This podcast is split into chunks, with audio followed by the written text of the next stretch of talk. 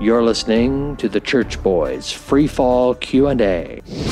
It's Billy Hallowell here with the Church Boys podcast. I am excited to have on filmmaker Dallas Jenkins today. How you doing? Good, man. Thanks for having me on. Well, you got a lot going on. You you have a new movie that is coming out, so you're in that crunch time um, that I know is very is very stressful and crazy and press and all that. Uh, but the film is the resurrection of Gavin Stone. So, what what caught my eye about this is that obviously we've seen a lot of faith movies coming out of Hollywood and movies that are inspirational and and all that in the last couple of years. We haven't seen a lot of inspirational comedies that strike a really good balance. And so I've heard a lot of really good things about the resurrection of Gavin Stone, and I'm excited to talk with you about it. But I guess the first place I want to start is just to ask you, you know, how did this movie come about? How did you how did you come into it? Just take me through the the origins of that. Yeah, it's a good question about comedies. Um, you know, I think when I first heard about this movie, um, I was in a meeting, just a random meeting, and I was already looking for material. We already had a couple scripts we were developing, but the meeting was about something different. At the end of it, they just mentioned um, that they'd come across this script that they liked.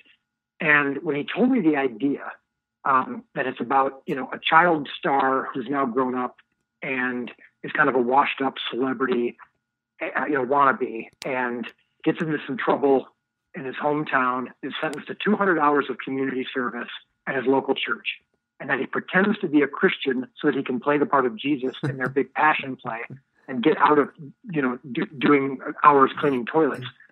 I instantly saw before they even finished, you know, kind of pitching me on it. I instantly saw how this would work, and I loved the the the the, the possibilities for humor.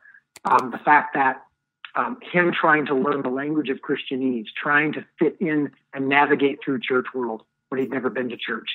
Um, I was like, this is going to be a great opportunity to poke a little fun at some of the stereotypes and traditions that are true, some of them which aren't true, uh, because some of the ones that aren't true, he's going to tr- he's going to try to to use them to fit in, and, and he'll find out that they're not. So I just immediately knew that it was ripe for some organic humor, and not you know not slapsticky or forced humor. And then I also saw the emotional and spiritual gut punch because I thought, yeah, by playing the part of Jesus, he's forced to learn more about him, and by being part of a church community and being on the inside of a church community that he's never experienced and receiving the kind of grace and forgiveness and welcome that he hasn't ever experienced, I thought was a really great opportunity. And then also to maybe make a statement to the church. Are we doing what we should be doing? Are we giving that unconditional grace? And if we've taken it for granted, then an outsider sometimes can help remind us of, of why we why it is we do what we do. Let me ask you this because I think it's really interesting and it, it's you know in some ways um, a, a tough job I would imagine. How do you find that balance? Because so many times when faith and comedy come together, people get so upset. Christians get so upset because they feel like, oh gosh, they're making fun of it. Yeah, how did you strike that balance between having something? And I think, to be honest, I think the Babylon Bee does a good job of of this. Usually, is you know making people laugh and and laugh at themselves but not crossing a line maybe i mean did you have to balance that at all well i love the babylon bee and it doesn't bother me but i think we were a little bit or a fair amount less uh, less brutal than they are. Um, you know, there's certainly a large segment of the Christian audience who, every time they see a Babylon Bee article, is like, "Hey, wait a minute," you know. Um, and so, this movie here's here's why I think um, we were able to pull this off is we were also very affectionate. So, for example, there's a character in the movie who's the theological nerd. He's the one who, every time Gavin seems confused by anything, he wants to give him a whole theological treatise on on on what this is. He's a, what what things mean. Um, he's you know takes himself very seriously. He's he's dressed like you'd expect. Um, you know the, the theological guy to dress. So we're poking a little bit of fun at it. I've got some theological nerd friends. They don't all dress like that, but it is, it is a stereotype. Now, we also made him the kindest person in the film and the most caring. And so when you do that, you're saying, you're not saying, oh, theological nerds are irrelevant or have no place in the church. You're saying, yeah, he's got some, he's got some quirks, but he's also genuinely kind. And so we, we did that throughout the movie with different characters. Um, And I think also because the church is ultimately portrayed as a place where lives are changed and a place where Gavin gets something that he can't get anywhere else. this isn't like the Babylon Bee where an article stands on its own and pokes fun at a particular person. Again, I think it's hilarious. I love it. I'm not saying anything negative about it. But our movie steps out of character a little bit. We we set we satirize some things and then also make an important point that yes, church is a good place to be, and a good church is a place that you can't find anywhere else. So I think that's what allowed us to pull it off. And I think uh, for the non-believer too, the church outsider, um, they're seeing the movie through an outsider's perspective. So when they see the outside, when they see something in the movie they don't understand, like a, phrase that, a, that is given or a scene that takes place in a place they've never been, they experience the main character feeling like he doesn't understand it either. So they don't feel like they're out of place or intimidated. And that allows them to relax and enjoy the humor. And we're also not making the statement that the outsider is such a bad guy. Like he's got some flaws, but so do some of the church people. So I consciously, when I was doing the rewrite of the movie and, and when I was directing, was constantly thinking, this is ultimately an affectionate look both at the church and at the outsider.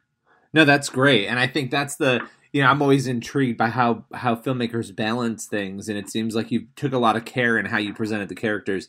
Um, what is the key takeaway? You know, when when people are done watching this film, what what is your goal for them? Is it just laughs? Is it a bigger message? Tell me a little bit about that.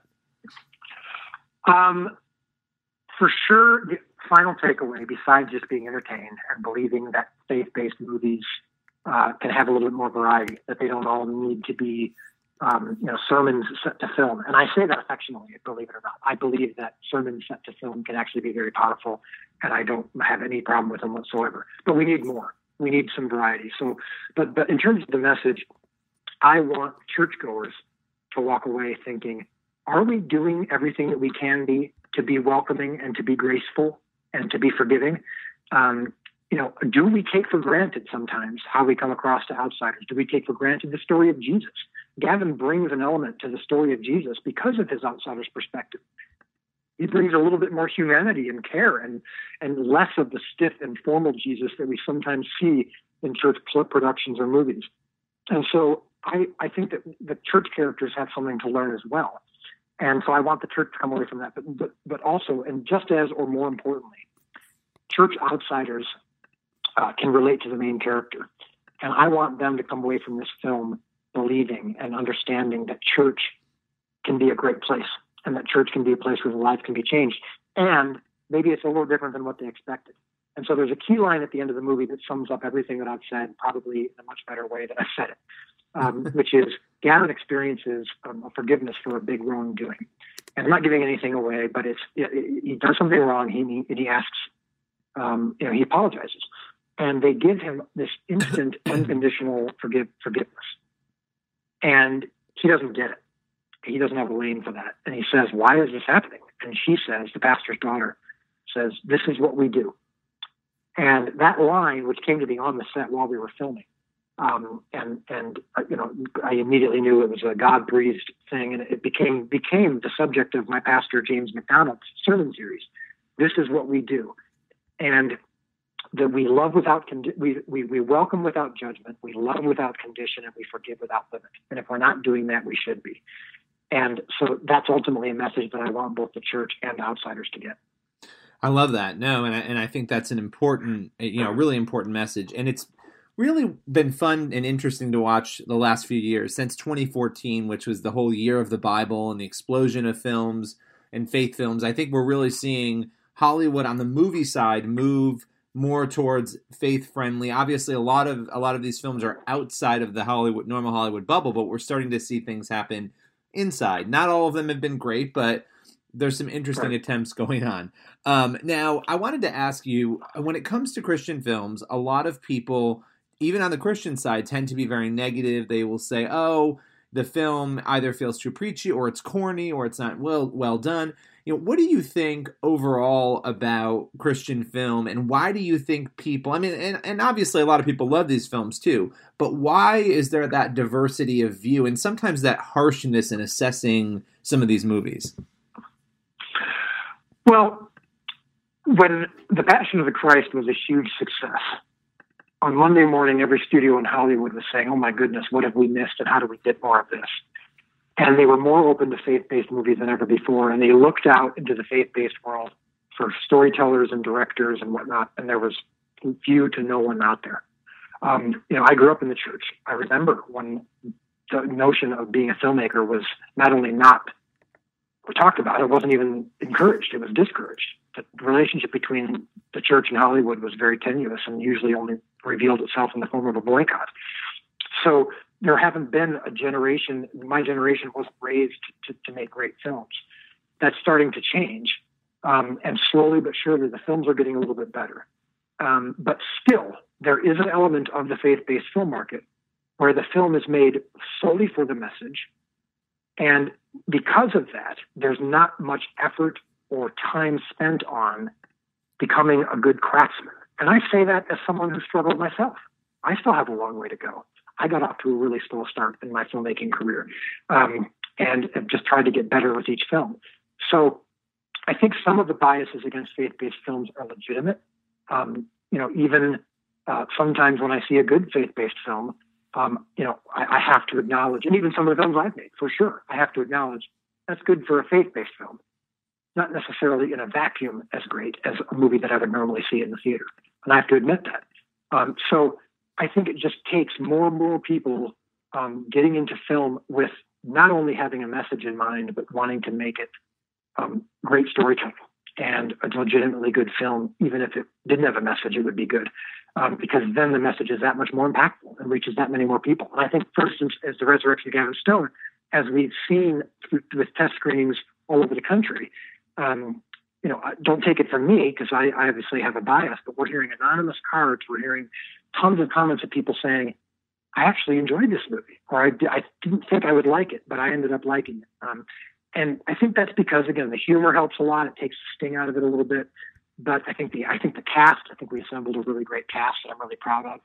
Um, but we still have a long way to go. I still have a long way to go, but I think that slowly but surely we can get better. And as the audiences support the wider variety of faith-based movies, if they do like them, to really spread the word about them and vote with their dollar, um, it's just going to continue to grow. Because I know I've been in the studio meetings; they're open, they're a little skeptical, they're a little confused, but there are people out there who are saying, "Hey, bring me something great, and we'll do it."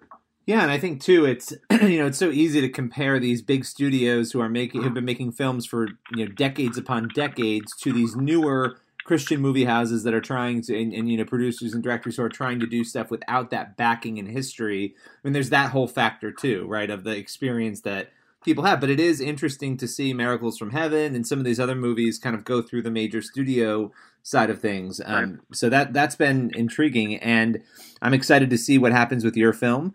Now, I wanted to ask you just one or two more quick questions. And one, obviously, creativity runs in your family. Your father um, co-wrote the mm-hmm. Left Behind series, uh, Jerry Jenkins, and for me, just take me through how you got into film. What was the touch point for you? Because I know you started young um, in film. You know, how deep did that passion go? And you know, take me through some of the steps you took to get where you are now.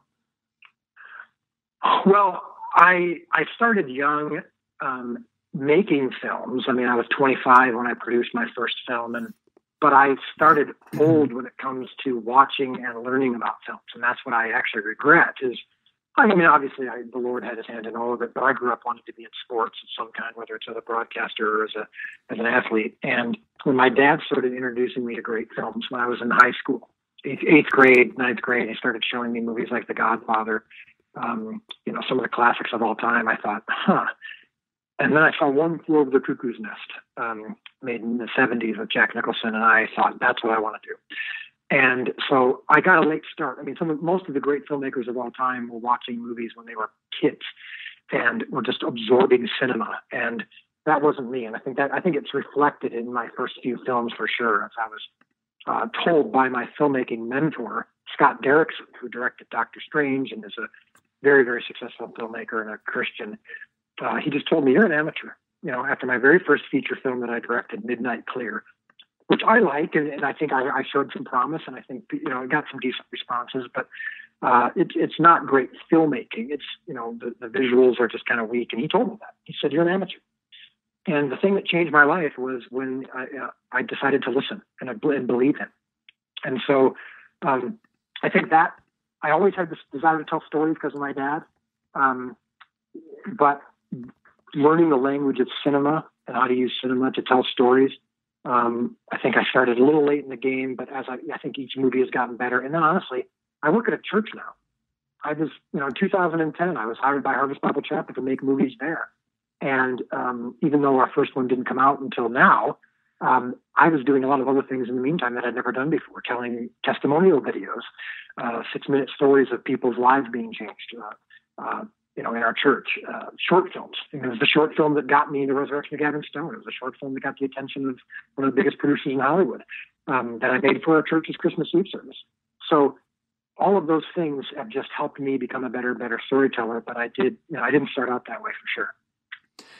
Yeah, well, no, it's it's amazing and it's it's a fascinating journey, and I appreciate you coming on and sharing. We'd love to have you back again, and I wish you the most success in the coming days with the film.